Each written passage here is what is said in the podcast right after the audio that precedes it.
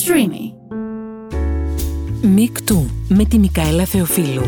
Γυναίκες που ξεχωρίζουν, που πετυχαίνουν, που στηρίζουν, που μοιράζονται. Γυναίκες που μιλούν στη Μικαέλα Θεοφίλου για τη ζωή τους σαν μικρά μαθήματα ενδυνάμωσης για όλες μας μεσογειακή ομορφιά και προσωπικότητα που ακτινοβολεί διεθνώς, μετά και την συνεργασία της στην ταινία Λόρο του βραβευμένου με Όσκαρ σκηνοθέτη Παόλο Σορεντίνο με θέμα τη ζωή του Σίλβιο Μπερλουσκόνη και από το μόντελινγκ στην Ιθοπία και σήμερα είναι και η Ιουλία στη γη της Ελιάς στο Μέγκα. Όλα ξεκίνησαν όταν η Αντιγόνη Κουλουκάκου έφυγε για σπουδές νομικής στην Ιταλία και η Ιταλία γοητεύτηκε από τη μεσογειακή της ομορφιά. Έτσι λοιπόν η Αντιγόνη ξεστράτησε και από τα πανεπιστημιακά έδρανα βρέθηκε να βαδίζει στις μεγαλύτερες πασαρέλες της Ευρώπης χάρη στο Διεθνές Πρακτορείο Μοντέλων Πάολο Τόμεϊ, φορώντας δημιουργίες οίκων όπως αυτές των Dolce Cabana, Εμπόριο Αρμάνι, Romeo Gigli, Alberta Ferretti, Falconeri, σε Μιλάνο και Παρίσι και έχοντας και συναδέλφους τις top models όπως η Ζιζέλ και η Καρολίνα Κούρκοβα.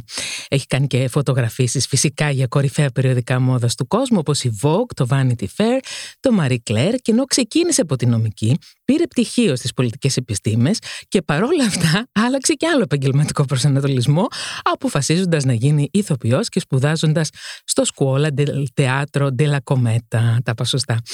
Εμείς λοιπόν την έχουμε σήμερα εδώ στο ΜΙΚΤΟΥ πολύ, με πολύ μεγάλη χαρά για να διδαχθούμε από εκείνη μαθήματα επιβίωσης και ενδυνάμωσης αλλά και προσωπικής εξέλιξης μιας γυναίκας που έχει μέσα της και τη λογική και την ευαισθησία και έχω την μεγάλη χαρά να πω ένα μεγάλο καλώς όρισες στην Αντιγόνη Κουλουκάκου. Καλώς σε βρήκα, ευχαριστώ και εγώ με τη σειρά μου. Ε, δεν ξέρω τι να πω νομίζω. Ο πρόλογος σου είναι και επίλογος ταυτόχρονα, δεν χρειάζεται να προσθέσω τίποτα. Κοίταξε, ε, πάντα το κάνω αυτό στους φιλοξενούμενους και πάντα ε, ο λόγος που το κάνω είναι για να ε, ε, δηλώσω και να αιτιολογήσω την πολύ σωστή μου απόφαση να καλέσω τον καλεσμένο που έχω μαζί μου σήμερα. Οπότε λοιπόν Αντιγόνη μου καλώς όρισες. Ε, δεν ξέρω από πού να ξεκινήσω. Μάλλον θα ξεκινήσω από αυτά που κάνεις τώρα. Θέλω να μας πεις λίγα λόγια για αυτά που κάνεις τώρα, έτσι λίγο να ξεκλειδωθούμε. Ναι, ναι, ναι, ναι, σωστά και σε ευχαριστώ πολύ. Λοιπόν, βρίσκομαι σε μια πάρα πολύ ωραία παρέα ε, του Αντρέα Γεωργίου, που είναι μια πολύ ωραία σειρά που βρισκόμαστε τώρα εσύ ως τη δεύτερη σεζόν. Το σπίτι μας είναι το Μέγκα, ναι. Ε, η σειρά ουσιαστικά είναι μυθοπλασία, ξεκάθαρα. Ε, εντάξει, μπορεί να έχει κάποια γεγονότα που είναι βγαλμένα από τη ζωή, όπως όλες οι σειρές μυθοπλασίας. Ε, διαδραματίζεται στη Μάνη, είναι γνωστό πως εγώ είμαι μανιάτισσα ε, και πολύ περήφανη. Και λίγο κριτικά αν θυμάμαι καλά. ναι, γιατί είναι ο παππούς ναι. ήταν ξεπαπαδάκος, είναι γένος τέτοιο, οπότε είναι αυτές οι, οι περιπέτειες τέλος πάντων το, από τα σφακιά της Κρήτης. Oh, χαιρετώ και τα σφακιά της Κρήτης, χαιρετώ και το σασμό, φίλοι μας και αυτοί. λοιπόν, οπότε κάποιος πρόγονος από εκεί, προ, προ, προ πάπους της μαμάς μου τέλος πάντων, βρέθηκε στη Μάνη μετά από βεντέτα, κλασικά. Και τέλος πάντων και κάποια στιγμή εξού και το επίθετο του παππού μου που είναι μπαλινάκος, ήταν ο μπαλής, αυτός που έχει σωστό στόχο, στόχο, καλό στόχο τέλος πάντων. Και κόλλησα μετά ένα άκος και έγινε μπαλινάκος και εξού το επίθετο της μαμάς μου. Ε, οπότε ναι, έχω και Κρήτη, έχω και Μάνη και υπεραγαπώ. Ε, τώρα η σειρά. Ε, περνάω πάρα πολύ ωραία. Πάρα πολύ ωραία. Ε, φαίνεται αυτό. Αγαπώ την Ιουλία μου, την αγαπώ πολύ, παρόλο που δεν τη μοιάζω καθόλου. Τι Πέρα... αγαπάς την Ιουλία, μια που μιλάμε για γυναίκες; Ωραία. Α ξεκινήσουμε με το ρόλο σου, λοιπόν. Ναι, αγαπώ πολύ αυτό που της αρέσει να είναι είναι ηθική πολύ και εξισορροπεί πάντα τα πάντα και όλους. Είναι αντικειμενική με ολου και θέλει, δεν θέλει καυγάδες, δεν θέλει εντάσεις. Θέλει η οικογένεια να είναι αγαπημένη και ενωμένη. Παρόλο που αυτό εγώ το καταλαβαίνω ως μανιάτης, αλλά με έχουν μεγαλώσει διαφορετικά γιατί έχω μεγαλώσει στην Αθήνα, δεν έχω μεγαλώσει στο χωριο Αλλά καταλαβαίνω αυτός ο πολύ ισχυρός δεσμός της οικογένειας που κάπως λίγο το παιδί, όσο και να ξέρει ότι ο αδερφός, η μαμά, ο μπαμπάς έχουν άδικο, δεν εναντιώνεται. Ναι. Γιατί έτσι το έχουν μάθει από μικρό. Εγώ δεν είμαι έτσι. Δεν ήμουν ποτέ έτσι μέσα στην Εσύ ήσουν με την παντιέρα της Επανάστασης. Κανονικά, κανονικά. Και ως δεύτερο παιδί, ο αδερφός μου ήταν αυτός που ήταν πιο δρομολογημένος, λίγο πιο στη σωστή πορεία. Είναι και το πρώτο, πάντα τα πρώτα παιδιά είναι λίγο κάπως οι σωστοί μαθητές, οι καλοί μαθητές, κάνουν πολύ πιο αργά την επανάστασή τους. Τα δεύτερα παιδιά, επειδή μεγαλώνουν πιο γρήγορα λόγω των πρώτων. Ε, Ξεστρατίζουν και λίγο. Ναι, ή μάλλον δεν θα το πω ακριβώς έτσι. Τα κάνουν όλα τη σωστή Δηλαδή στις σωστές ηλικίες. Γιατί δεν υπάρχει κάποιο όριο. Δεν υπάρχει κάποιο λίμ, δεν υπάρχει ότι δεν μπορείς να κάνεις αυτό ή δεν σε αφήνουμε να κάνεις αυτό. Και επίσης και οι γονείς είναι και πιο άνετοι με το δεύτερο παιδί. Mm. Επομίζεται βέβαια ένα μεγάλο βάρος στο πρώτο παιδί. Αυτό είναι άλλη συζήτηση, θα τα πούμε άλλη στιγμή. Τα οικογενειακά. Τα οικογενειακά. Κάποια λάθη που γίνονται μέσα στις οικογένειε. Θα τα πούμε αμέσως τώρα, αν θέλεις κιόλας. γιατί θέλω να ξεκινήσουμε ναι. αυτό που ονομάζω εγώ από την εποχή των δεινοσαύρων, ναι. δηλαδή από την εποχή που γεννιόμαστε σε ένα περιβάλλον οικογενειακό. Τι σημαίνει για σένα ο τρόπος ο οποίος μεγάλωσες στην οικογένειά σου; Είναι σαν παιδί, σαν κορίτσι βασικά ναι. και σαν γυναίκα αργότερα βλέποντας από μακριά τα πράγματα. Καλός ή κακός, στην περίπτωση μου καλός, αλλά πολλές φορές δυστυχώς είναι και κακός. Η, η, η επαφή με την οικογένεια που είναι το πρώτο οικείο περιβάλλον μωρού, δηλαδή αυτό που λένε, διάβασα καλό το καλοκαίρι κάτι βιβλία αυτογνωσίας, ε, ψυχιάτρων, ψυχολόγων τέλος πάντων, και είναι από το πρώτο έτος μέχρι το τρίτο έτος, μάλλον από το μηδέν μέχρι το ένα, από μιας ημέρας που είναι ένα μωρό, ναι. μέχρι και τα τρία πρώτα έτη, καθορίζονται τα πάντα. Ναι. Και το πιο σημαντικό σε όλο αυτό είναι μονίμως η αποδοχή και η αγάπη όλα εκεί περικλείονται, στην αποδοχή και στην αγάπη από τους γονείς. Ναι. Και πόσο τελικά, άμα δεν έχεις πάρει αυτή την αποδοχή και αγάπη από τους γονείς, πόσο αυτά τα πράγματα τα συναντάς μπροστά σου, πόσο επηρεάζουν τη δική σου προσωπικότητα και χαρακτήρα και δρομολογούν, είναι λες και το μέλλον σου είναι προδιαγραμμένο από τους γονείς σου. Και είναι πολύ άδικο γαμότο με αυτό. Είναι αλήθεια είναι αυτό. Δηλαδή, καμιά φορά βλέπω πολλά στο Netflix σειρές, ξέρω εγώ, με, μέχρι και με serial killer. Εντάξει, γιατί το προσεγγίζω λίγο ψυχολογικά και υποκριτικά. Γιατί τα περισσότερα, οι περισσότερες σειρές στο Netflix είναι ένα masterclass υποκριτικής για εμά τοπίου. Δηλαδή, είναι νομίζεις ότι είναι η διδασκαλία εκείνη τη στιγμή. Πώς το έκανε, γιατί το έκανε, η ψυχοσύνη, δηλαδή τα σούπερ αναλύω. Και είναι πολύ ωραία εκπαίδευση αυτή η ματιά του ηθοποιού να μπορεί να παρατηρεί και να βλέπει. Πέρα από εντάξει, ότι είναι ευχαρίστηση ότι παρακολουθείς μια πολύ ωραία σειρά στο Netflix. Και αλήθεια όλα εξηγούνται. Χωρίς να σημαίνει, μην παρεξηγηθώ ότι ξαφνικά κάποιος τώρα που έγινε serial killer, serial killer εξ ολοκλήρου φταίνει οι γονεί του, αλλά ως ένα βαθμό η ψυχοσύνθεσή του και η διαμόρφωση της προσωπικότητάς του πάει τόσο πίσω. Ναι. Οπότε γενικότερα αυτό που θα ήθελα εγώ να πω, αν μου επιτρέπετε, γιατί δεν μου αρέσει να δίνω συμβουλές, αυτά είναι πολύ βιωματικά. Ξέρεις, ο καθένας τα αναγνωρίζει και εγώ που τα έχω αντιληφθεί, τα αντιλαμβάνεσαι μετά από τα 30 σου αρχής. Δηλαδή, τα έχω περάσει όλα. Τη σύγκρουση με τη μαμά, τη μόνιμη σύγκρουση με τη μαμά, τον, αυτόν τον, ε, τον πώς το λένε, το δεσμό με τον αδερφό που ο αδερφός σου είναι πατέρα σου, ξέρω εγώ, τον έχεις είδωλο, τον έχεις, όλα τα έχω περάσει. Την απομυθοποίηση του μπαμπά, που ο μπαμπάς που είναι εκεί πάνω και ξαφνικά απομυθοποιείται και πέφτει κάτω και μετά συνειδητοποιήσει όμως και ο μπαμπάς είναι άντρας. Δεν είναι μόνο μπαμπάς. Είναι ο πρώτος άντρα ναι, που γνωρίζεις. Και είναι, και είναι και άνθρωπος. Έχει και αυτό ελαττώματα. Δεν μπορεί να είναι ο τέλειος μπαμπάς ούτε ο τέλειος σύζυγος. Και, εν πάση περιπτώσει, δεν σε αφορά αν είναι ο τέλειος σύζυγος ή όχι. Εγώ τα έχω πολύ καλά ξεχωρίσει αυτά από πολύ μικρή ηλικία, γιατί ανέκαθεν είχα αυτά που λέμε υπαρξιακά ερωτήματα και αναζητήσεις. Απλά μέχρι και τα 30 δεν μπορείς ακριβώς να τα απαντήσεις. Ναι. Οι απαντήσεις σου έρχονται μέσα από τις εμπειρίες σου, μέσα εντάξει, εννοείται το πόσο πολύ διαβάζεις και ψάχνεσαι, γιατί δεν είναι ξαφνικά επειδή έχεις φτάσει στα 30, απατούνται όλα. Άμα κάθεσαι σε ένα σπίτι και κοιτάς τον ταβάνι, ούτε κάποιος σου χτυπάει την πόρτα. Άμα επίσης κάθεσαι στο σπίτι, αυτό που λένε Είμαι τυχερός άνθρωπος. Την τύχη την κυνηγάμε και τη φτιάχνουμε. Εννοείται, να το ξαναβώ και εννοείται, δυνατά. Εννοείται αυτό και να το ακούμε όλοι αυτό. Ναι, δηλαδή. Ε, okay. ε, δεν θέλω να κάνω προσβολή ή βρει στο δεκάθεο, το οποίο πιστεύω και αγαπώ, αλλά την τύχη τη φτιάχνουμε μόνοι μας. Ναι. Ε, εγώ αυτό που έχω καταλάβει όσα χρόνια σε γνωρίζω και όπως σε γνωρίζω είναι ότι έχεις μια αυτοπεποίθηση από τις λίγες που έχω δει σε γυναίκες. Ναι, την έχω αυτή, δεν ξέρω αν είναι καλό ή κακό, αλλά... Θέλω λοιπόν να σε ρωτήσω, ε, μια που λέμε και για το οικογενειακό περιβάλλον, αν αυτό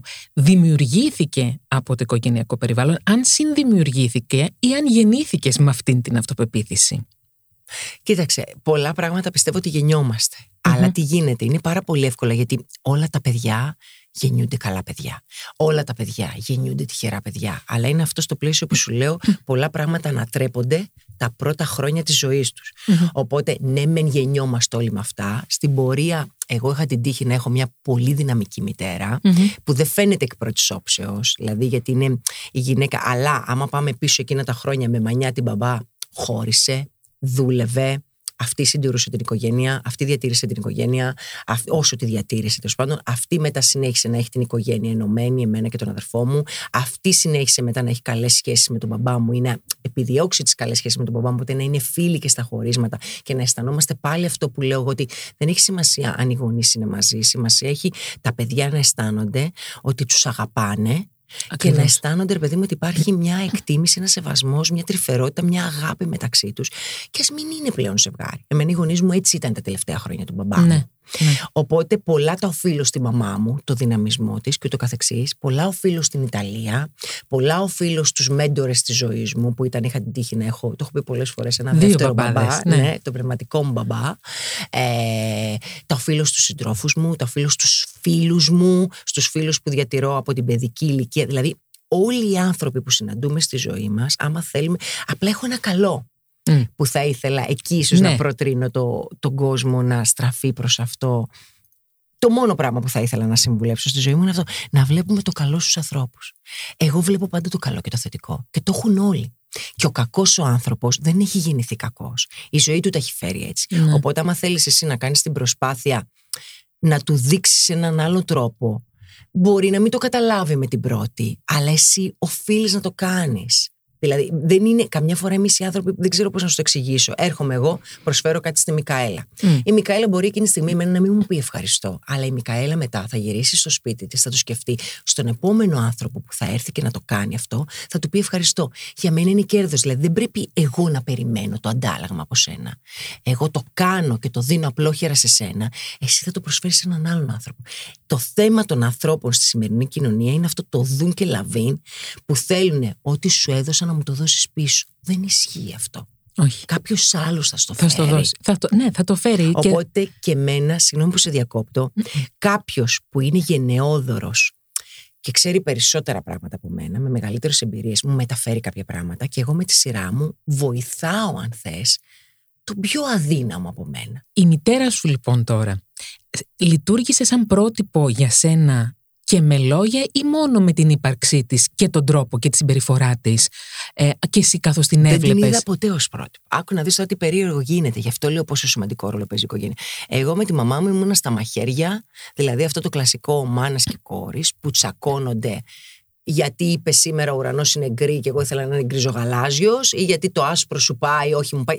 Αντίδραση. Αντίδραση στην αντίδραση. Πάντα υπήρχε ο αδερφός μου που ισορροπούσε τα πράγματα. Αλλά επειδή ήταν εκεί και ήταν μια σταθερή αξία και ήταν με πολύ αγάπη και με πολύ κουράγιο και με πολύ υπομονή και κάπως λίγο μόνο η παρουσία της και αυτό που ήταν κάπως λίγο είναι αυτό που λέω καμιά φορά και στο σύντροφό μου και στα δικά μας τα παιδιά ότι η επανάληψη δεν πρέπει να κουράσει. Πρέπει κάθε μέρα να λέμε και να επαναλαμβάνουμε τα ίδια πράγματα. Δεν αρκείς στα παιδιά να το λες μια φορά. Δεν αρκεί να του πεις πλύνε τα δόντια σου. Κοιμήσου νωρίς. Στρώσου το κρεβάτι σου. Δεν διάβασες τα μαθηματικά. Δεν προσπάσεις. Δηλαδή αυτό πρέπει με πολύ αγάπη, χωρίς να χάνεις την ψυχραιμία σου, καθημερινά να επαναλαμβάνεις τέτοια πράγματα. Οπότε εμένα η μαμά μου αυτό ήταν. Μια σταθερή επανάληψη. Γιατί εγώ αντιλήφθηκα τι είναι η μαμά μου ή τι μου προσέφερε η μαμά μου τώρα που κατά κάποιο τρόπο είμαι μητέρα, είμαι σύζυγος, είμαι σύντροφος, είμαι Δηλαδή τι να καταλάβω στα 20 και στα 25, ότι η μαμά μου είναι θεά. Η μαμά μου και ήταν η μαμά μου και ήταν η χειρότερη μαμά για μένα και η καλύτερη μαμά για όλους τους φίλους μου. Έτσι όπως βλέπουμε όλοι τις μαμάδες μας. Γιατί είναι, είναι η σύγκρουση που υπάρχει και είναι και λίγο, πώς να σου το πω, δεν είναι ξεκάθαρα τα πράγματα στη μια ελληνική οικογένεια και δεν μιλάνε οι γονείς. Οπότε κάπως το παιδί συγκρούεται θεωρώ με ένα γονέα ιδίου φίλου γιατί νιώθει ότι δεν υπάρχει ειλικρίνεια. Αυτό που προσπαθώ εγώ τώρα να αποφύγω, δηλαδή εγώ με τον σύντροφό μου μιλάμε. Μιλάμε και λέμε στα παιδιά πράγματα που εγώ δεν τα είχα ακούσει ποτέ από τη μητέρα μου. Είτε ήμουνα τυχερή και τα έμαθα με τους φίλους μου, είτε τα ανακάλυψα επαναλαμβάνω, πάρα πολύ τυχερή. Θα μπορούσα να είχα μπλέξει, θα μπορούσα να έχω κακοπέσει, θα μπορούσα να έχω χτυπήσει, να έχω κάνει κακό. Από άγνοια όλα αυτά. Ναι. Τα παιδιά τώρα πλέον τα ξέρουν όλα. Γιατί εμείς τους μιλάμε με απόλυτη ειλικρίνεια και αλήθεια. Και γιατί και... έχουν άλλες ενημε... άλλη ενημέρωση. Μπράβο, τα feedback. λογισμικά τους δεν το συζητάμε. Άλλο γεννιούνται εξ αρχής και είναι εξελιγμένα όντα. Η τεχνολογία δεν το συζητάμε. Τα social media. Αλλά σε όλα πρέπει να είμαστε καλοπροαίρετοι, να βλέπουμε βλέπουμε το καλό και να παίρνουμε το θετικό. Εμένα αυτό με ενοχλεί, αν θες να σου το πάω και λίγο και στα social media του ναι. σήμερα, που ναι. τα χρησιμοποιώ για τη δουλειά μου. Αλλά λίγο ρε παιδί μου, λίγο μπάστα, λίγο μπάστα αυτό το, το μπάστα σημαίνει αρκετά. Ναι, λίγο αρκετά με αυτό την κλειδαρότρυπα και όλοι με το χέρι εκεί και όλοι να κρίνουμε και όλοι να είμαστε, να πούμε το αρνητικό και όλοι να συμφωνήσουμε. Δηλαδή, τι γίνεται. Όλοι σχολιάζουν, όταν κάποιος όμως σχολιαστεί και επικριθεί πολύ έντονα, όλοι θα συσπηρωθούν ενάντια σε αυτόν που εκτέθηκε, ενώ κατά κάποιο τρόπο όλοι το ίδιο πράγμα λένε. Ναι, ναι, ναι. Και ναι. ξαφνικά οι υποκριτές όλοι ενώνονται να υπερασπιστούν γιατί. Ξαφνικά είναι θύμα, ας πούμε. Ναι, ναι, ναι. Εγώ δεν το καταλαβαίνω αυτό το πράγμα. Όλοι πρέπει να βλέπουμε το καλό, το θετικό, το καλοπροαίρετο και όποιος κάνει ένα λάθος να τον αγκαλιάζουμε, να τον συγχωρούμε και να του δείχνουμε το σωστό. Λοιπόν, πάμε Dolce Vita στην Ιταλία. Ε, όταν αποφάσισες να πας στην Ιταλία, για ποιο λόγο αποφάσισες να πας στην Ιταλία; Α, να σπουδάσω. Νομική, ναι, αλλά γιατί η Ιταλία, γιατί η Ιταλία; Α, αυτό ήταν πολύ απλοϊκό. Πρακτικό ήταν το θέμα. Mm. Τα μίλαγα τα Ιταλικά από τα 14 mm. ως δεύτερη γλώσσα. Από τη μεριά της μαμάς μου, όλοι οι συγγενείς της, όλα της τα αδέρφια, είναι κάτι και του εξωτερικού, Καναδά και Αμερικής. Οπότε έχω πάρα πολλά ξαδέρφια που συναστρεφόμουν το καλοκαίρι και μίλαγα μόνο αγγλικά. Okay. Οπότε τα αγγλικά μου πολύ γρήγορα τα τελειοποίησα και τα τελείωσα με τα αντίστοιχα πτυχία η μαμά μου θεωρούσε ότι, επειδή εγώ δεν πήγα σε ιδιωτικό σχολείο, θεωρούσε όμως η παιδεία και η εκπαίδευση σωστή και τέλος πάντων ε, γίνεται μέσα από τις ξένες γλώσσες, ότι είναι απαραίτητο συστατικό για τη μετέπειτα τέλος πάντων ζωή σου και βοήθημα. Οπότε σου λέει θα μάθεις μια άλλη γλώσσα. Τότε ήταν τα γαλλικά και τα γερμανικά. Εγώ, επειδή όπως πάντα έκανα ό,τι ήθελα, ναι. είπα Ιταλικά, Ισπανικά. Εντάξει, με κοιτάγανε καλά-καλά οι γονείς μου. Τι λέω, άντι Ιταλικά, κάπως. Ναι, Σας ναι, το ναι. χατήρι να μάθω Ιταλικά. Αν και τα Ισπανικά θα ήταν πιο σωστά λόγω της Αμερικής, αλλά τέλος πάντων. Εγώ ήθελα Ιταλικά. Οπότε όταν κάποια στιγμή εγώ αρρώστησα και δεν έδωσα πανελίνε, για να μην χάνουμε χρόνο, θα πήγαινα στην Αγγλία για να κάνω international law. Έλαντε όμως αυτό θα ήταν διεθνές δίκαιο. Δεν θα αναγνωριζόταν από το τότε δεκατσά. Δεν ξέρω αν υπάρχει ακόμα. Δεκατσά, ναι, ναι, ναι. ναι. Ε, το πτυχίο μου. Οπότε δεν θα μπορούσα να εξασκήσω τη νομική, το επάγγελμα του δικηγόρου. Okay. Οπότε σου λέει ποιο είναι συνώνυμο δίκαιο με της Ελλάδος; Της Ιταλίας. Ναι. Θα έδινα τρία μαθήματα, νομίζω συνταγματικό και δεν θυμάμαι και τι άλλο. Πάντως ήταν τρία τα μαθήματα που θα έδινα μετά στο δεκατσά για να αναγνωριστεί το πτυχίο μου. Και ήξερα Ιταλικά με προετοιμάσανε λίγο, ήταν προφορικά ούτως ή άλλως οι εξετάσεις. Ναι. Μάθαμε ποιο είναι το καλό από μια φίλη της μαμάς μου που ήταν στον Άριο Πάγο Δικαστήνα. Μάθαμε ποιο ήταν το καλό πανεπιστήμιο, είναι αυτά τα πει Πάντοβα ναι. Παβία Πάρμα. Πήγα στην Πάρμα, Τζουρισπουντένσα την Πάρμα. Έχει και ωραία Ελλανδικά εκεί. Καλά, η Πάρμα είναι φανταστική. Πάρμα, Πάρμα, Λατμπαρίλα, όλα τα άμαθα εκεί πέρα. Μεσορανούσε τότε και η ομάδα ποδοσφαίρου Πάρμα. Φανατική ποδοσφαιρόφιλη εγώ. Α, παπά. Ναι, ναι, ναι. Ε, οπότε πήγα στην Πάρμα και στα δύο χρόνια έφυγα από την Πάρμα και πήγα στο Μιλάνο γιατί πνιγόμουν στην Πάρμα. Γιατί είσαι αυτός ο άνθρωπος; Και στο Μιλάνο τι έκανες, πήρες μεταγραφή; Συνέχισα νομική, ναι. δεν κατάφερα να περάσω κάποια μαθήματα και έκανα μεταγραφή στις πολιτικές επιστήμες, σα το πω πολύ απλά, γιατί ήταν πιο εύκολο εισαγωγικά. Mm-hmm. Και επίσης πλέον είχα αποφασίσει ότι δεν θα γίνω. Καλά, δικηγόρος δεν ήθελα να γίνω ποτέ. Εγώ ήθελα να γίνω διπλωμάτης. Οπότε κάπου λίγο συνειδητοποίησα ότι λάθος μου βέβαια με το μυαλό που έχω τώρα δεν θα έκανα give up αλλά τότε λίγο ήταν αυτό που λέμε το κληρονομικό εντάξει, ναι. το οποίο μεταβιβάζεται από γενιά σε, γενιά, ότι τα, τα παιδιά των διπλωματών γίνονται διπλωμάτες. Όχι ότι δεν θα μπορούσα να είμαι στο Υπουργείο Εξωτερικών, αλλά εγώ δεν ήθελα να είμαι σε ένα γραφείο στο Υπουργείο Εξωτερικών. Όχι, Εμένα το μυαλό μου ήταν πρέσβης. Να, έτσι. Ήτανε, δηλαδή, ότι έχω τον τίτλο. Ναι, ναι, Δεν ναι. είναι ότι μονάχα είμαι, έχω τελειώσει Διπλωματικές, πολιτικές, επισ... ναι. ναι, πολιτικές επιστήμες και μιλάω. Έπρεπε να μάθω τα γαλλικά. Δεν Ναι. τα ήξερα τα γαλλικά. Οπότε αυτό ήταν μεγάλο μειονέκτημα.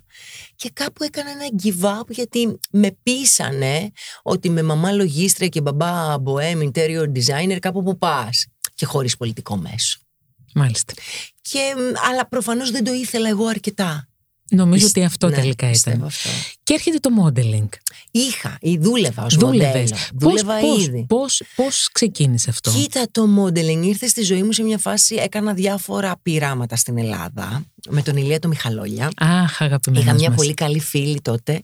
Ε, η αδελφική παιδική φίλη του αδερφού μου, η Σοφία Τριανταφύλου, ήταν κολλητή φίλη του Ηλία του Μιχαλόλια. Και με πάει στον Ηλία και λέει: Τι να την κάνουμε; Να την φωτογραφίσουμε, λέει ο Ηλίας. την πρώτη φωτογράφηση μου την έκανε σπίτι του. Ναι. Ε, με έβαψε, με έφτιαξε, με έντυσε και ήταν και ο σκύλος του τότε φοβερό η Τζέμπα. Ε, είχε ένα φανταστικό, πώς το λένε, pitbull. Το πιο καλό pitbull που έχεις γνωρίσει στη ζωή Αλήθεια. σου. Τζέμπα, τζέμπα. Λοιπόν, στο νέο κόσμο και τίποτα. Και μετά θέλανε να με πάνε σε κάτι πρακτορία. Ε, οι γονείς μου λίγο αντέδρασαν, δεν ήθελαν. Μμ. Κάποια στιγμή μου γνωρίζουν ε, την κυρία, ε, τη Μέρη Δρακοπούλου. Η, Δρα- η Μέρη Δρακοπούλου έλεγε τότε ότι θα, θα πας στα καλυστία. Εγώ είχα μια σνομπαρία. Δηλαδή είχα λίγο του τύπου ότι. Μάλλον δεν ήταν ακριβώς σνομπαρία, αλλά ε, επειδή ήμουν μικρή και δεν μπορούσα να το δικαιολογήσω και να το εκφράσω, είναι εύκολο να χαρακτηρίσω όπως και τα παιδιά.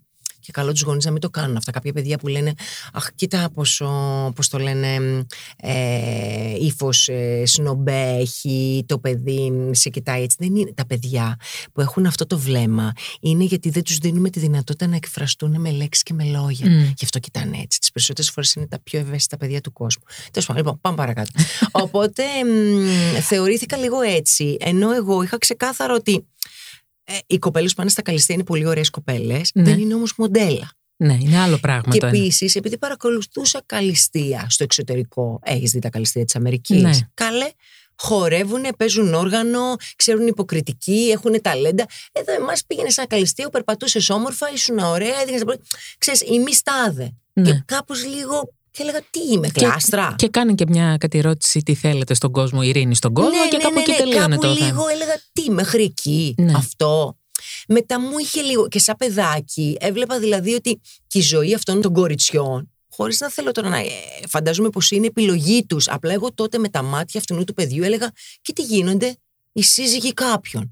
Πού πάνε, δηλαδή, τι το Ναι. κάνουν, δηλαδή, τι προσφέρουν, τι Τότε αυτή κάνουν. ήταν η λογική. Έχουν Κατάλαβες; αλλάξει η κοινωνία. Έχει αλλάξει όμως και η κοινωνία και ο τρόπος που βλέπει πλέον. Ακόμα και τα καλεστία στην Ελλάδα που νομίζω λίγα γίνονται πια, λίγο Δεν περιφερειακά. ξέρω αν γίνονται. Ναι, Εγώ γίνονται σου λέω σε πώς τα άλλους. βλέπω τόσο σε παιδί και λέω. Ναι. «Ε, Είμαστε καλά, λέγω που θα πάω σε αυτό το πράγμα. Όπου φύγει, φύγει. Και μετά καταλήφθηκε αυτό το πράγμα, γιατί δεν είχα αποδοχή. Η Μμμ. Αζάν, τότε τι υπήρχε, η Δρακοπούλου και η Αζάν. Η Αζάν δεν με ήθελε, με θεωρούσε άσχημη. Δηλαδή η Αζάν, που εντάξει, και εγώ δεν θεωρούσα τον εαυτό μου ωραία, αλλά είχα αυτό που λες. Δηλαδή, εμένα μου άρεσα. Δεν έλεγα ποτέ. Δεν κοιτάζόμουν στο καθρέφτη και να έλεγα καθρέφτη, καθρεφτάκι μου, πόσο όμορφη είσαι. Δεν το έχω κάνει ποτέ. Γελάω. Το λέω καμιά φορά ξέρει επίτηδες του τύπου αυτό που λένε όλα τα μαθήματα αυτογνωσίας που σου κάνουν. Θα Ναι. σηκώνεις το πρωί και θα λες έτσι. Σηκώνομαι το πρωί και λέω. Είσαι πάρα πολύ όμορφη με το μαλλί. Λέει, Αλλά με, Α, αυτό ναι, ναι, αυτό σαρκάζομαι, σαρκάζομαι. κατάλαβε. Αλλά το κάνω για να, λέω, για να δούμε, θα δουλέψει. Πόσο όμορφη είσαι σήμερα. θα βάλεις eyeliner, θα γίνει. θα ισιώσει το μαλλί. Ούτε καν. Και βγαίνω μετά με τις Θέλω πιτζάμες. να, θέλω να βάλω μία παρένθεση εδώ. Ναι. Η Αντιγόνη έχει έρθει άβαφη και κάθομαι και τη χαζεύω. Ε, ξεχνάω τις ερωτήσεις που θέλω να κάνω γιατί θέλω να τη χαζέψω απλά. Μ' αγαπάς και είσαι φίλη μου. Να, είσαι Πάμε τώρα. παρακάτω.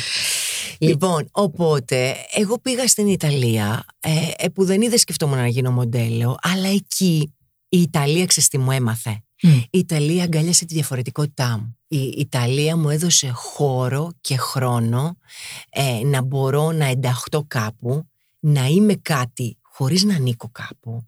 Δηλαδή να ανήκω χωρίς όμως να είμαι σαν όλους τους άλλους. Να είμαι ένα κορίτσι πολύ αδύνατο με φράτζα, λίγο αγόρι, λίγο εκείνο, λίγο τ' άλλο και λίγο μαγκάκι και να αρέσω για αυτό που είμαι χωρίς να θέλω να με αλλάξουνε. Μου ξεκλείδωσε λίγο να μπορώ να λέω τις απόψεις μου ελεύθερα και δυνατά και να μην μου λένε επειδή δεν συμφωνούν μαζί μου ότι δεν μπορείς να μιλήσεις, δεν μπορείς να τα πεις. Ότι, οκ, διαφωνούμε μαζί σου, αλλά είναι αποδεκτό αυτό που λες. Και κάτσε, και, και επειδή το τεκμηρίωσες και πολύ ωραία, μας κάνεις και να το σκεφτούμε. Αυτό μου το κάνει η Ιταλία. Και η σχέση σου με τις άλλες γυναίκες εκεί, πώς διαμορφώθηκε. Γιατί εγώ την αγαπώ τη γυναίκα. Την αγαπώ από γεννησιμιού μου, δηλαδή οι φίλες μου, πώς επιτοπλίστων, εκτός από την παιδική μου φίλη, που είναι η πρώτη μου φίλη, η Κατερίνα, η μετέπειτα μετά κουμπάρα μου, η Κορίνα, που είναι καλονές και οι δύο, με, και οι φίλε οι φίλες μου ήταν οι φίλε του αδερφού μου. Εντάξει, τότε οι φίλε του αδερφού μου με τη Σοφία και όλες τις άλλες ήταν οι ωραίες γκόμενες. ήταν αυτές που μπαίναν στο Mercedes, ρε παιδί μου, και ήταν η πόρτα έτσι. Και ακολουθούσα και εγώ το μικρό από πίσω, και, και μπαίνα και εγώ μαζί τους μέσα. με περνάγανε λίγο από τα πλάγια, εντάξει, γιατί ήμουν και ανήλικη. Αλλά θέλω να πω, ήταν οι ωραίες γυναίκες της Αθήνας. Οπότε εγώ πάντα θαυμαζά το ωραίο. Και μέχρι και τώρα δεν υπάρχει φίλη μου που να είναι. Είναι πολύ. Δηλαδή, άμα εμένα με λένε ωραία και με κάνουν και αισθάνομαι όμορφα, οι φίλες μου είναι καλονές, γιατί είναι λίγο η καθεαυτού γυναίκα που θα προσέξει, θα βαφτεί, ε, ανάλογα με την ώρα της ημέρας, ξέρω εγώ, θα βάλει το ανάλογο ντύσιμο. Είναι πιο υπερασπιστές ναι, της ναι, γυναικείας ένδυσης και τέτοια. Και ε, ναι. Εγώ είμαι λίγο. Εγώ θα ντυθώ σαν γυναίκα για να αρέσω στα γόρι μου. Κατάλαβε διαφορετικά. Είμαι ε, με τις πιτζάμες και με σόβρα καντρικά από το πρωί μέχρι το βράδυ. Θα μιλήσουμε για αυτό, το σόβρα το αντρικό. Θέλω να μιλήσουμε γι' αυτό, γιατί με πας εσύ μόνη σου με πας να ξέρεις. Εγώ δεν ήθελα να το πω, αλλά μια που το λέμε τώρα. Ναι. Ε, είναι η παρένθεση από πριν για τα social media που λέγαμε. Ναι. Και πήρες μια πάρα πολύ σεξι απόφαση. Θέλω να την πω έτσι. να φορέσεις ένα ανδρικό εσώρουχο. Ναι. Το οποίο είναι δικό μου. Υπέροχο αυτό, αυτό έχει ιστορία το αντρικό εσώρουχο. Θα μου το πεις μόλις ολοκληρώσω την πρότασή μου, ναι, γιατί θέλω. Φοράς λοιπόν ένα πολύ ωραίο ανδρικό εσώρουχο που είναι δικό σου. Ναι, ναι, ναι, ναι. Και θα μας πεις και την ιστορία. Και ε, έτσι όμορφο με το υπέροχο σώμα σου αποφασίζεις να φωτογραφηθείς σε μια πολύ όμορφη καλλιτεχνική, να το πω αυτό, μοδάτη, ασπρόμαυρη φωτογραφία και να την ανεβάσεις στο Instagram. Ναι. Συνεχίζεις λοιπόν. Λοιπόν, αυτό το εσόργο έχει ιστορία. Ναι. Αυτό το εσόργο, ο αδερφός μου έχει κάνει ένα καταπληκτικό. Ο αδερφός μου είναι event planner τέλος πάντων και έχει κάνει ένα καταπληκτικό πάρτι στη Μύκονο για τους Disquare.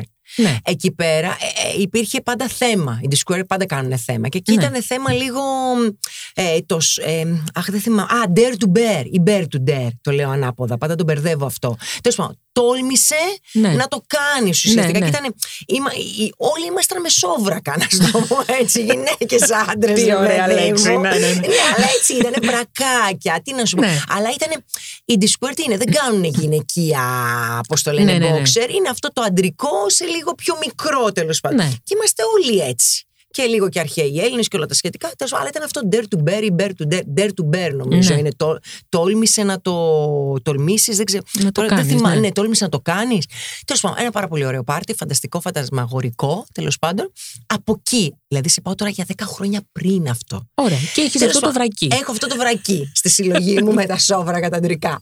Λοιπόν, ε, στο Instagram παίζει πάρα πολύ το My Calvins, My Calvin, My Calvins. Και ναι. όλοι μου οι φίλοι από το εξωτερικό, επαναλαμβάνω, όχι τόσο ναι. πιο πολύ έξω είναι αυτό το My Calvins και λίγο και η καμπάνια που έχει κάνει τέλος πάντων με τις Kardashian μέχρι ό,τι μπορείς να φανταστείς. Τέλος πάντων έχει κάνει αυτή την πολύ έξυπνη καμπάνια που είναι My Calvins. Και φοράνε τα εσόρουχα πάνω από το τζιν, τα μπουστάκια, το ένα και είναι όλες My Calvins. Οπότε με αφορμή αυτό για κάποιες φίλες μου το εξωτερικό, γιατί αυτό είχα γράψει. Ότι ναι, ναι, φοράω και εγώ το underwear και δεν είναι Calvins, είναι τη Square. Ναι. Έτσι.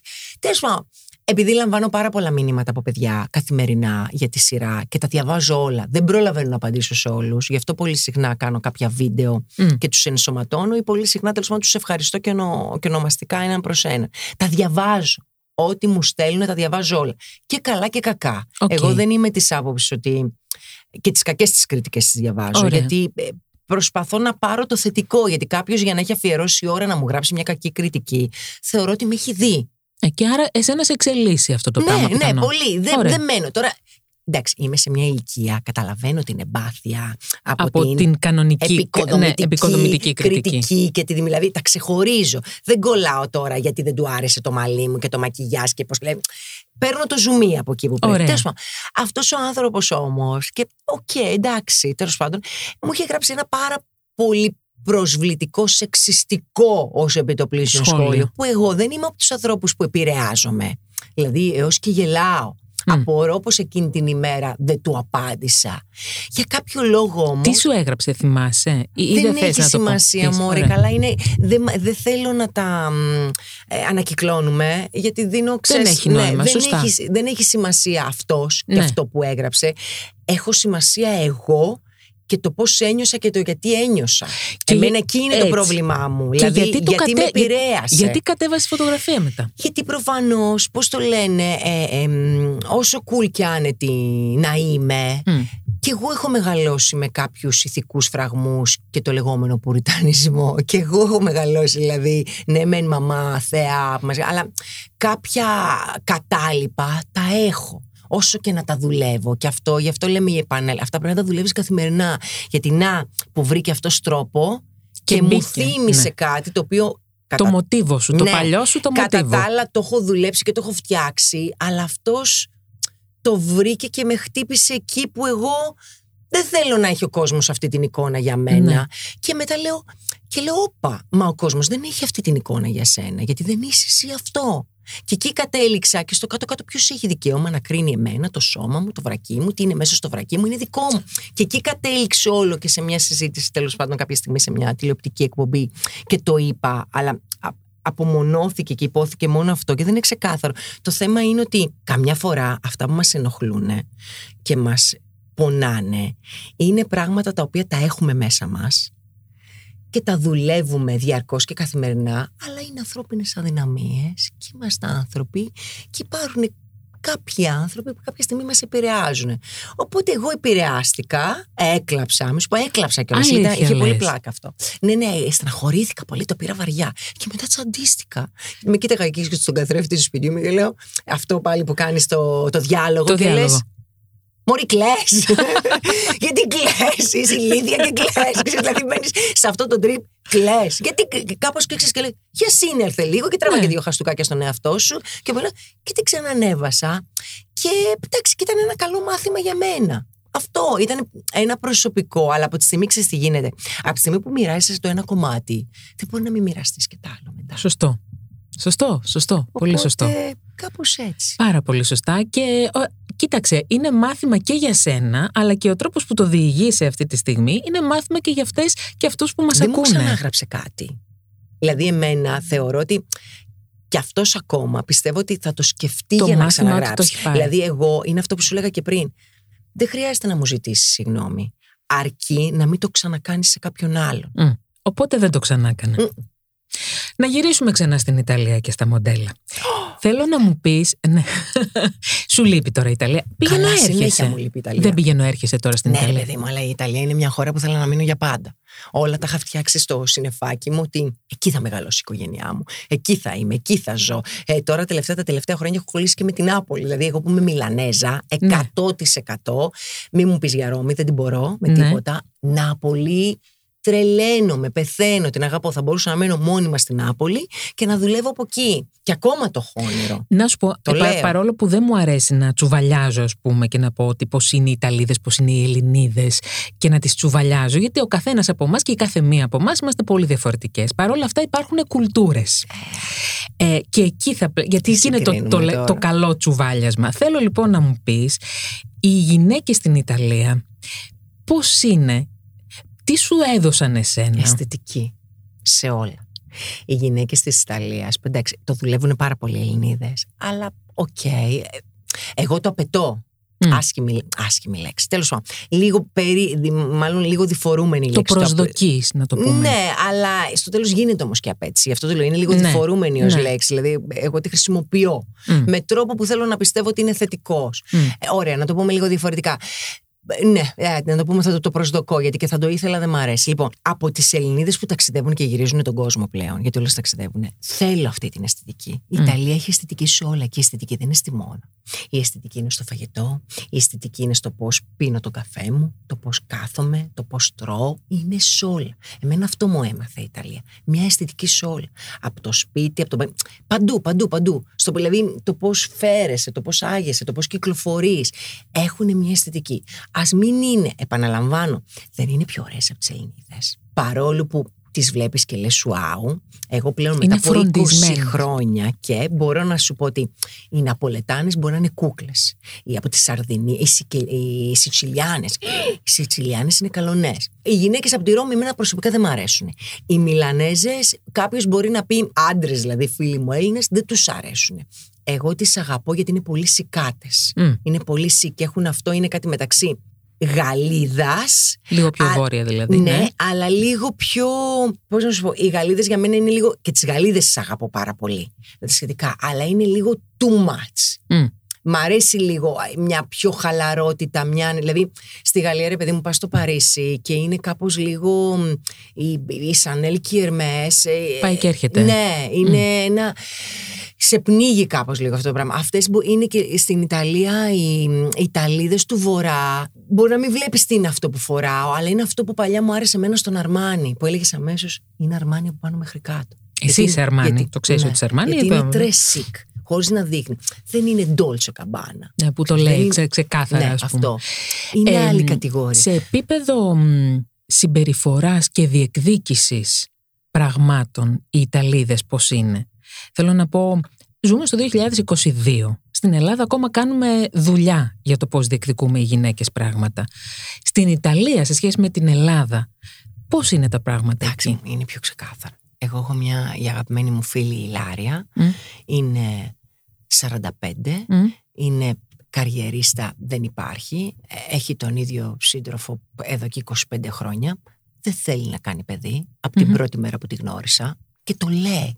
Μμμ. Δηλαδή από τα 20 δηλαδή, του το λέει, του το είπε, το έχει αποδεχτεί, είναι καταπληκτικά μαζί, Μμμ. αγαπάνε τα ταξίδια, τους αγαπάει όλα τα παιδιά του κόσμου. Αυτή όμως δεν ήθελε ποτέ να κάνει παιδί και είναι κάτι φυσιολογικό. Πόσο εύκολο είναι αυτό να το πεις εδώ στην Ελλάδα, ας πούμε, ότι εγώ και να το δηλώσεις. Εγώ δεν θέλω να κάνω παιδιά. Εγώ θ- μπορώ να λειτουργώ μητρικά, να το πω έτσι, σε άλλα παιδιά, αλλά Δεν, δεν, σε θέλω. ακούνε, Μικαέλα. Εδώ δεν σε ακούνε. Είναι πάντα υπάρχει ένα. και να μην το σχολιάσουν, υπάρχει ένα από κάτω κείμενο. Εντάξει, θα τη περάσει. Έτσι τα λέει.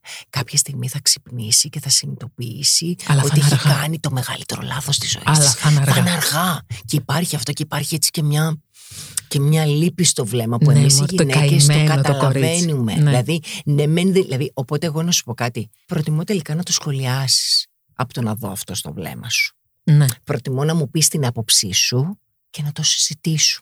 ναι. Από το να βλέπω, από το να έχουν αυτό το βλέμμα. Γιατί έτσι αποδομείται και μια, ένα Ναι. στερεότυπο, μια, Ναι, μια ναι. γνώμη παύλα ναι, στερεότυπο. Γιατί εμείς ανέκαθεν το πρόβλημα εδώ πέρα στην Ελλάδα με τους Έλληνες γενικότερα είναι ότι δεν μιλάμε. Δεν μιλάμε, δεν αντιμετωπίζονται τα πράγματα. Είναι τζιζ. Τζιζ οι ομοφυλόφιλοι, τζιζ οι, πώς το λένε, οι γυναίκες ομοφυλόφιλες. Ομοφυλόφιλες Ναι, λέγεται, ναι, μιλάω ναι, ναι, βλακεία. σωστό, σωστό. Λοιπόν, ομοφυλόφιλες, δηλαδή, να, να τα λέω και με τις έννοιες. Οι γκέι, οι, Οι λεσβίες. λεσβίες, οι τρανσέξουαλ, όλα τζιζ. Τζιζ τα παιδάκια στο φανάρι, ε, τζιζ οι γύφτοι, τζιζ οι Ρομά, ε, τζιζ άμα μιλήσει για τον ανάπηρο, τζιζ για εκεί. Δηλαδή είναι όλα τζιζ. Μα οι λέξεις δεν προσβάλλουν από Όχι. μόνες τους. Εμείς προσβάλλουμε και ο τρόπος που τα λέμε. Μπορείς πάρα πολύ όμορφα και ωραία να καθίσεις και να συζητήσεις και να διαφωνήσεις. Ναι. Και να καταλάβει, και ακόμα και αν διαφωνείς. Δηλαδή και αυτό το πράγμα ότι εγώ με τη μειονότητα πρέπει να συμφωνήσω, γιατί άμα διαφωνήσω είμαι, δεν τους θέλω. Είναι λάθος. Όχι, βέβαια. Μετά εννοείται. σου περνάει ένα τέτοιο. Δηλαδή, ντε και καλά, επειδή κάποιος είναι η μειονότητα της χώρας, Μμμ. είναι οι αδικημένοι, εγώ πρέπει να συμφωνώ μαζί τους. Γιατί άμα δεν συμφωνώ, είμαι και εγώ εναντίον τους. Πού ακούστηκε Όχι. αυτό το πράγμα; Ούτε- Δηλαδή, ο καθένας έχει. Πώς να σου το πω, να σου το πω λίγο μ, έτσι όπως το σκέφτομαι και διόρθωσέ με γιατί μπορεί να μην τοποθετηθώ σωστά και δεν θέλω να, να προσβάλλω. Ε, θα στεναχωρηθώ πολύ. Εγώ δεν θεωρώ ότι είμαστε ίσοι. Θεωρώ ότι είμαστε όλοι διαφορετικοί και ξεχωριστοί. Ναι. Αλλά έχουμε όλοι ίσα δικαιώματα. Αυτή ακριβώς. Ξεκάθαρα. Ναι, ναι, ναι. Αυτό είναι. Ίσοι δεν είμαστε όμως. Δηλαδή, δεν μπορώ εγώ, δηλαδή, δεν μπορώ να πω σε ένα παιδί με τα δικά μου παιδικά χρόνια που τα θεωρώ ευλογία και τύχη και ένα παιδί που μπαινόβγαινε σε ένα ερφανοτροφείο. Ότι είμαστε ίσοι. ότι είμαστε έχουμε ίσοι. ίση το προσβάλλω. παιδική Δεν ηλικία. μπορώ να, να βγω και να μιλάω για το μητού όταν εμένα δεν μου έχει συμβεί. Και να λέω, επειδή είμαι λίγο μαγκάκι και λίγο τζόρας και λίγο αγοροκόριτσο, ότι εμένα δεν θα μου συνέβαινε. Μου συνέβη. Δεν μου συνέβη ποτέ. Πού ξέρω αν μου συμβεί, άμα δεν μείνω στήλη άλατος και, και δεν ξέρω κι εγώ τι. Οπότε δεν, ορισμένα πράγματα δεν τα αγγίζεις. Αλλά έχουμε όλοι ίσα δικαιώματα. Και ίσες ευκαιρίες. Ναι. Δηλαδή, πώς να σου πω, τώρα δεν είδαμε με τους κοφάλαλους το Όσκαρ. Ναι. Ίσες ευκαιρίες που τις δημιουργούμε όμως και εμείς. Εννοείται. Με δεν καθόμαστε να κλαίμε τη μοίρα μας και να παρακαλάμε επειδή έχουμε, πώς να σου πω, μια δυσλειτουργία. Δεν το δέχομαι εγώ αυτό. Γιατί να μας το πω έτσι, άμα το πάμε αλλιώς, Μικαέλα, και εμένα μου έχουν κλείσει 100 πόρτες στη μούρη γιατί μου λένε είσαι ωραία. Ναι. Οπότε δεν κατάλαβα, επειδή, πώς το λένε, επειδή το δικό μου. Και εκεί τίθεται ένας λεγόμενος ρατσισμός, σεξισμός. Πριν σε πάω στον ε, Πάολο Σορεντίνο, που θέλω να σε πάω και εκεί. και, και αυτός μου κλείσε την πόρτα την τελευταία φορά, γιατί μου λέει Είσαι πολύ ωραία για αυτό το ρόλο. Και του λέω. Έλεος. Τι ρατσισμός στην ομορφιά είναι αυτός. Και του λέω, Μα μπορώ να γίνω άσχημη. θα σου πάρω και 10 κιλά. Δοκίμασέ με. Αλήθεια, σας το λέω, σκηνοθέτες όλου του κόσμου. Πέστε μου να ξυρίσω το κεφάλι μου, να γίνω ξανθιά και να γίνω 800 κιλά να πάρω, θα το κάνω. Ταγμένη εκεί. Ε, να σου πω, ε, περνώντας από το modeling στην υποκριτική, δεν χώρια τις σπουδές που έχεις κάνει έτσι κι αλλιώς. Θέλω να το διευκρινίσουμε αυτό. Γιατί ναι. λίγο δεν μου αρέσει και το λέω για τα νέα παιδιά. Εγώ δεν ναι. έχω θέμα. Ναι, γιατί ναι, ναι, ποτέ ναι, δεν όχι. είχα κόμπλεξ. Ναι. Να σου πω και την ιστορία και όλο που είναι και αστεία. Δηλαδή, πολλές συνάδελφοι σε εισαγωγικά που νομίζαν ότι θα με μειώναν ή, ή μάλλον από. Δεν ξέρω Μπράβο, από τι. εκεί ναι. ήθελα να καταλήξω. Ναι, τέλος πάντων, που εμφανιζόμουν σε πρεμιέρες, η επιφώνηση, να σου το πω Ναι. έτσι, αυτό που ακούγονταν, ερχόμουν έλεγαν καλό στο μοντέλο. Εντάξει, εγώ χαμογέλαγα, γέλαγα. Ξέρε, ε, εγώ δεν λέω στην άλλη καλό στην ηθοποιό. Σωστό, σωστό. Οπότε γιατί το, αμέσως το μοντέλο είναι σαν να παίρνει μια, Μια- διάσταση λίγο πιο... ότι- Υποτιμητική. ναι, δεν με ενδιαφέρει καθόλου. Δεν το είχα ποτέ αυτό το κόμπλεξ. Πάντα είχα φιλοδοξίες υψηλές και τις έχω ακόμα. Πάντα θεωρούσα τον εαυτό μου μουσα κάποιου.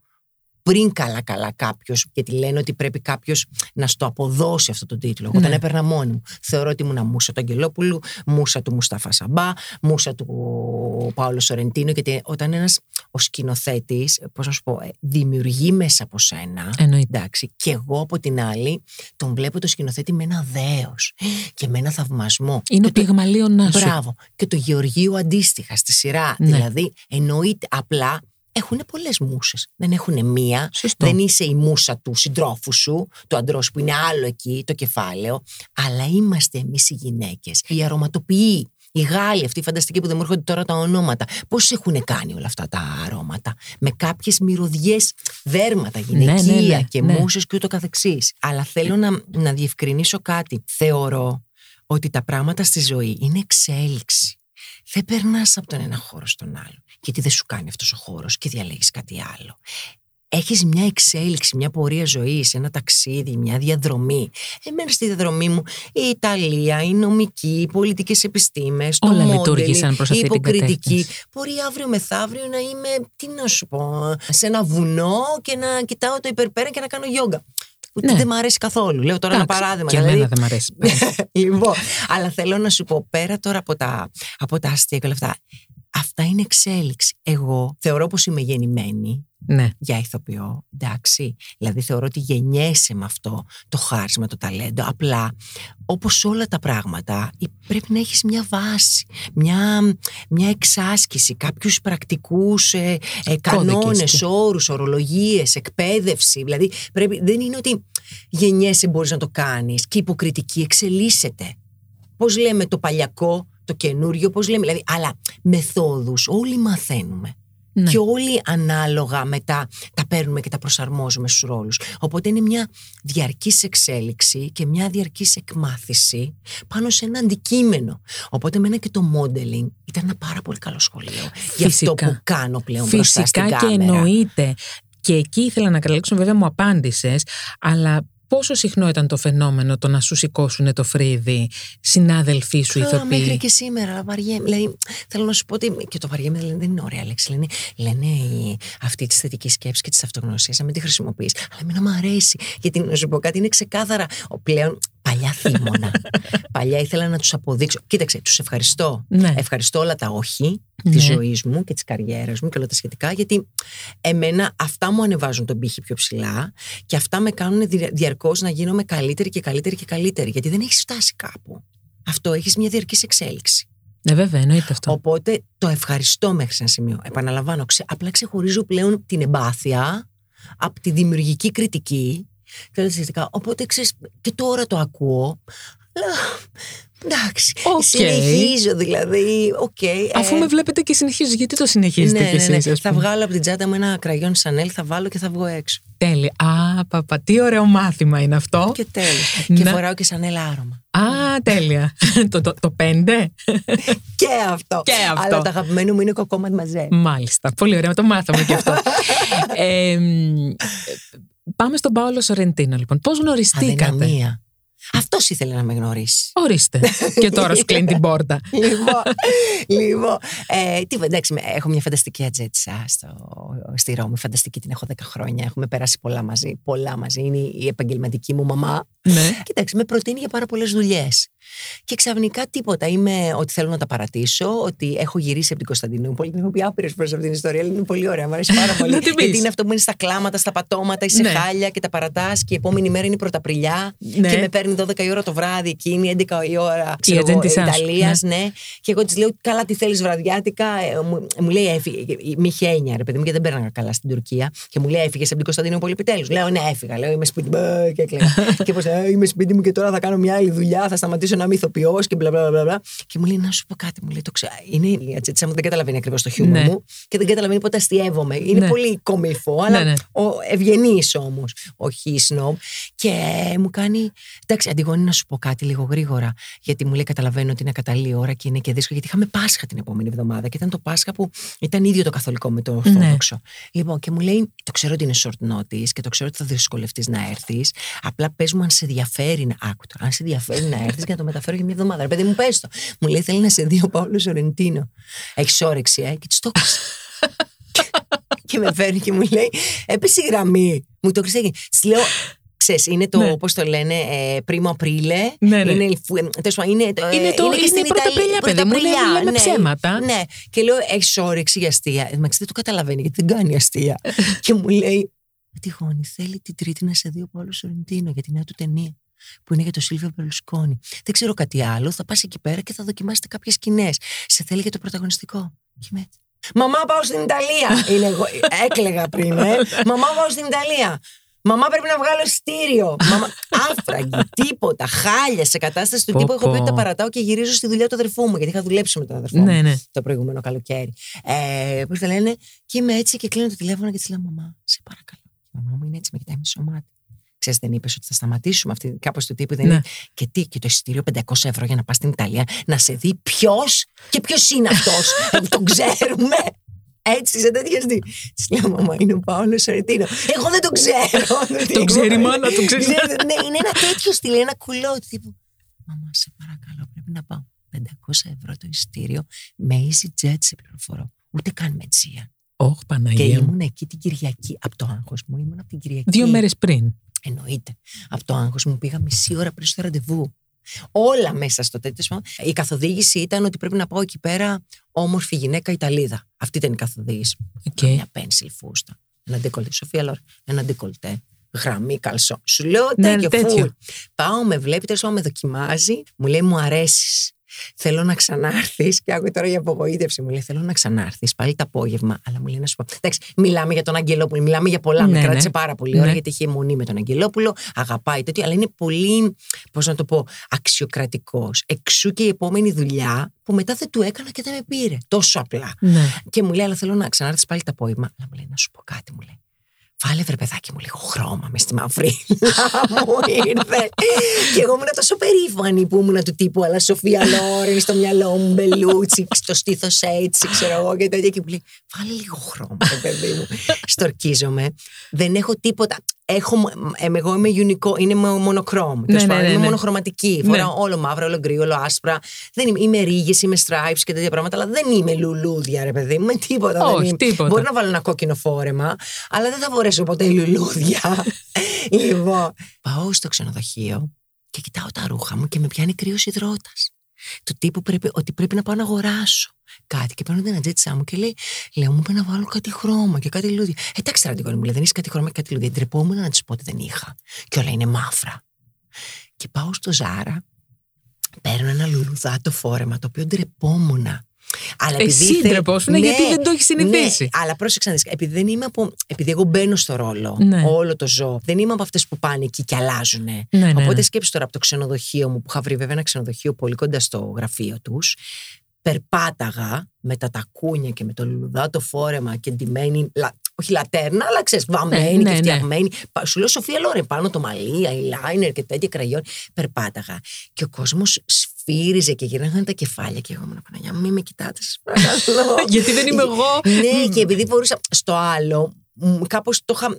Γιατί ήταν το μονοκρόμ το ναι, μαύρο μου και έλεγε άρεσε, ρε τουλάχιστον. παιδί μου, Ναι, ναι, αισθανόμουν ναι. ωραία στο λουλουδάτο. Δεν αισθανόμουν καθόλου ωραία. Και αυτός με βλέπει και κάνει Wow! Ξέρεις τι τύπο αυτό είναι, ρε παιδί. Ναι, ναι, μου. ναι. Και τέλος πάντων, καταλήγουμε, με πήρε. ναι. Όχι για το ρόλο. Γι' αυτό θα τον ευχαριστώ και θα τον μόνο πάντα. Δεν έκανα για το ρόλο που με είδε.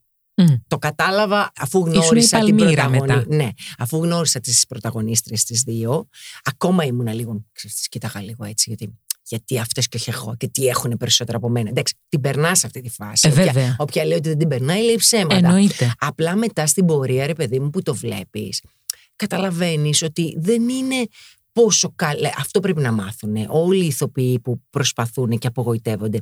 Δεν είναι ότι εσύ δεν είσαι καλός. Μπορεί αντικειμενικά να είσαι και μη σου πω και καλύτερη ηθοποιός Ναι. από αυτή που είναι. Αλλά υπάρχει μια σύνθεση. Υπάρχουν ηθοποιοί, ένα τέριασμα, μια σύμπραξη ηθοποιών. Και υπάρχει. υπάρχει και το μυαλό του σκηνοθέτη. Μπράβο! Πώς έχεις σκεφτεί Ναι. να έχει την τάδε γυναίκα στον τάδε ρόλο; Οπότε εγώ δεν ήμουνα για αυτό το ρόλο. Αλλά όμως έβγαλε ρόλο. Δεν υπήρχε ο ρόλος αυτός. Λέει, θα κάνει την Παλμύρα. Η casting director ήταν έτσι. Ποια είναι η Παλμύρα; Θα σου πω ποια είναι η Παλμύρα. δεν τι είμαι. και έκανα αυτό και με πήρε η Ατζέτη Σάμου, εντάξει, στεναχωρημένη. Γιατί είπα μετά, εντάξει, μου λέει τη γόνη ότι δεν σε παίρνει για το πρωταγωνιστικό. Αλλά εγώ ήμουν τόσο χαρούμενη. Εγώ ούρλιασα. Δύο φορές έχω ουρλιάξει στον δρόμο. Περιμένω τώρα πότε θα γίνει η τρίτη. Η πρώτη με τον Αγγελόπουλο που ούρλιασα στη Σόλωνο, που είχα πάρει Πω, τον πω. αδερφό μου και πάλι το έχω σημαίνει. τον αδερφό μου παίρνω πρώτο και μετά τη μαμά μου. Και πάλι με αυτό με πήρε. Ούρλιασα πάλι στον δρόμο και πήγα στο απέναντι καφέ και τους κέρασα όλους. Καφέ. Καφές κερασμένο από μένα. Μια τρελή που πήγε μετά. και μετά μίλαγα στα ελληνικά. Και με κοιτάγανε του τύπου, ξέρεις, θα πληρώσει, δεν θα πληρώσει. Τι κάνει αυτή εδώ πέρα. Καφέδες κερασμένου από μένα. Αλλά ξέρουν ότι απέναντι είναι ο Σορεντίνο. Πες μου λίγο για τον Αγγελόπουλο. Ε, μωρέ, μπαμπάς. Εντάξει, πατέρας. Δηλαδή, πατέρας με την έννοια όμως πατέρας, όχι πατέρα σαν μπαμπάς, αλλά μ, μαέστρο. Θα σου το πω μάλλον έτσι. Άλλο το πατέρας. Εντάξει. Μαέστρο. Ε, με, με, με- είναι μαέστρο. Είναι μαέστρο. Το γνώρισα πολύ λίγο. Εγώ δεν πρόλαβα να κάνω γυρίσματα. Μμ. Μόνο κάποιες φωτογραφίες προλάβαμε και βγάλαμε, γιατί Μμμ. εγώ ουσιαστικά ήμουν η γυναίκα του Τόνι Σερβίλο, Μμμ. πρωταγωνιστού στη σειρά.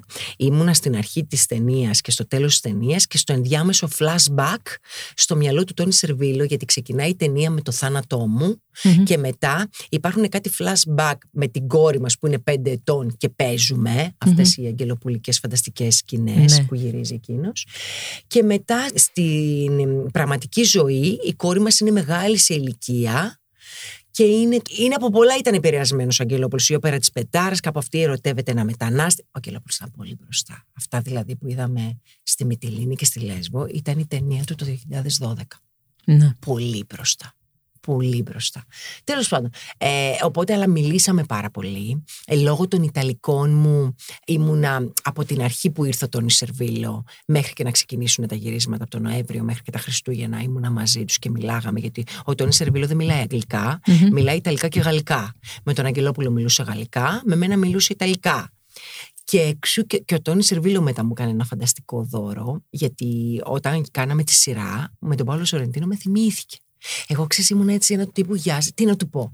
Θυμάσαι τότε που είχαμε πάει να παίξουμε σε μια ταινία, αλλά πεθαίνει ο σκηνοθέτης και ο σκηνοθέτης ήταν Αγγελόπουλος. Δεν το λες αυτό. Εγώ για πάρα πολλά χρόνια Μικαέλα δεν έλεγα καν. Και κάποια στιγμή η Ελένη Αγγελοπούλου με πήρε ένα τηλέφωνο και μου λέει: Γιατί δεν το λες; Γιατί αυτό, επειδή δεν είχε προλάβει, κακά τα ψέματα, είχαν γίνει 20 μέρες γύρισμα, δηλαδή δεν είχε ανέβει, δεν είχε γίνει, δεν είχαν κανένας. Μετά υπήρχαν πάντα αυτά τα ονόματα που αιωρούνται. Α, αυτή θα ήταν η πρωταγωνίστριά του. Α, αυτή θα ήταν η πρωταγωνίστριά του. Αυτή και... και μου λέει: Γιατί δεν το λε ότι εσύ ήσουν η πρωταγωνίστριά του και γιατί δεν το χρησιμοποιείς. Και λέω: Εντάξει, τι θα κάνω, λέω, θα χρησιμοποιήσω μια ταινία που δεν έγινε. ποτέ». Μου λέει: Όχι, μην το... είναι λάθος. Μου λέει: Ναι. Μην το βλέπεις έτσι. Ήσουν επιλογή του. Και ήσουν επιλογή του. Ένα, δηλαδή, όλοι είχαν κλείσει συντελεστές ένα χρόνο πριν. Εμένα με βρήκε ένα μήνα πριν ξεκινήσει τα γυρίσματα, γιατί τους βρήκα εγώ. Εγώ πήρα τηλέφωνο μέσω του Λικιαρδόπουλου, που τον πήρα τηλέφωνο γιατί ήμουν στην Ιταλία, στη Ρώμη, και μαθαίνω, έχω λατρεία στον Τόνι Σερβίλο, και μαθαίνω ότι ο Τόνι Σερβίλο θα συνεργαστεί με τον Έλληνα Θεό Αγγελόπουλο. Και λέω, Όπα, θα κάνει και ε, ταινία στην Ελλάδα και, και δεν θα είμαι. Ε, ναι. Και Αγγελόπουλος. Και παίρνω τον Γιώργο το Λικερδόπουλο, που είναι θεατρικό παραγωγός, και του λέω: Ρε Γιώργο, μπορείς να με βοηθήσεις. Ποιος κάνει το casting να πάρω τηλέφωνο. Γιατί εγώ έτσι έχω μάθει με κάτι, να πω στην ατζέτσά μου, να στείλει. Άκουτε. Μου λέει Ραντιγόνη, τι μου λες τώρα, μου λέει. Εντάξει, μου λέει. Δεν υπάρχουν αυτά που λες, αλλά το casting το κάνει η κόρη του. Μαζί με τον Αγγελόπουλο. Και λέω: Καλά, εγώ ντράπηκα. Γιατί δεν τους ήξερα σαν οικογένεια. Και λέω: Θα πάρω την κόρη του να την ενοχλήσω. Δεν την ενοχλήσω, μου λέει. Αυτή κάνει το casting μαζί με τον Αγγελόπουλο. Ξέρω πως έχουν κλείσει τους mm. ρόλους. Δεν χάνεις όμως τίποτα, πάρ την εκ μέρους μου. Και έτσι έγινε. Η Ελένη Θεά μου απάντησε. Δηλαδή, άνθρωποι που απαντάνε στα τηλέφωνα. Που θα μπορούσε. Αυτό, εκείνος ήταν και πίσω και ο Βούλγαρης. Ναι, αλλά θέλω να σου πω ότι είναι Αυτοί και κάνουν οντισιόν. Ναι, αλλά είναι όμως και γυναίκες που διεκδικούν όπως εσύ. Ναι, Γιατί αν τα αφήσεις τα πράγματα να συμβούν επειδή είσαι η ωραία και η ταλαντούχα και περιμένεις να σε πάρουν τηλέφωνο, μπορεί και να μην συμβεί. Εντάξει, ε, Μικαέλα, όμως εγώ παίρνω παντού. Mm. Δεν ανταποκρίνω το λέει έτσι. Πολλοί λένε ναι, θα το πούμε, ναι, θα σε πάρουμε. Ναι. Καμιά φορά σε φωνάζουν για οντισιόν και δεν σου λένε το πιο απλό ότι όχι. Ναι, ναι, το πιο ναι. απλό, γιατί να Μου μην το έλεγε μια φίλη ηθοποιός πρόσφατα. Εμείς το έχουμε ανάγκη να τα ακούσουμε αυτό το όχι, γιατί ο ηθοποιός τρέφεται με μια αυταπάτη και με μια ελπίδα και μια και επειδή πάντα θέλουμε να βλέπουμε το θετικό και όλο το καλό. Δηλαδή, μέχρι τελευταία στιγμή νομίζουμε ότι έχουμε πάρει το ρόλο. Ναι. Πες ναι. μας, όχι, να πάμε παρακάτω, να το απενεχοποιήσουμε μέσα μας, γιατί την πρώτη μέρα του όχι, αυτομαστιγώνεσαι τι δεν έκανα καλά. Δηλαδή, εγώ μονίμως το έχω αυτό το πράγμα. Δεν έχω το άλλο, δεν έχω να σκεφτώ. Δεν θα ρωτήσω ποτέ ποια πήρανε. Δεν με αφορά. Α, είναι το θέμα της αυτοπεποίθησης που σου έλεγα. Δηλαδή, εγώ θεωρώ, ανταγωνίζομαι, συναγωνίζομαι τον καλό μου εαυτό. Οπότε πάω. Δίνω, άμα δεν έχω δώσει τον καλό μου εαυτό, στεναχωριέμαι γιατί λέω εντάξει, έχεις χάσει το ρόλο από το χέρι σου. Όποια και να πάει. Δεν με ενδιαφέρει ποια πήρανε. Ναι. Με μένα είναι το πρόβλημά μου. Οπότε σκέφτομαι τι θα μπορούσα να κάνει καλύτερα. Θέλω να κλείσουμε αυτή την υπέροχη κουβέντα που έχουμε κάνει και που έχει περάσει πόση ώρα, δεν ξέρω, αλλά είναι εξή. Πώς να σου πω, μπορώ κι άλλα τρει-τέσσερι ώρες να μιλάω μαζί σου. Ναι. Το ξέρεις αυτό. Και εγώ σας ευχαριστώ πολύ. Θέλω να κλείσουμε με το απόλυτο μάθημα ζωής που έχεις πάρει εσύ και θες να το μεταφέρεις. Το απόλυτο, τώρα είναι πολύ υπερβολικό η λέξη απόλυτο, ε, αλλά είναι το δικό σου μάθημα ζωής που θέλεις να μεταφέρεις στις γυναίκες. Δεν έχω κάποιο συγκεκριμένο. Απλά το μόνο που έχω να πω είναι ότι να μην κολλάνε στα όχι και να μην κολλάνε. Δηλαδή, εμένα ε, τα μότο μου είναι ξεκάθαρα ότι η ζωή είναι όμορφη και ότι δεν τα παρατάμε ποτέ. Είναι ξεκάθαρα αυτό. Και νομίζω ότι αυτό, με αυτό θα κλείσουμε. Σε ευχαριστώ πάρα πολύ, Αντιγόνη, για όλα. Εγώ σας ευχαριστώ πολύ.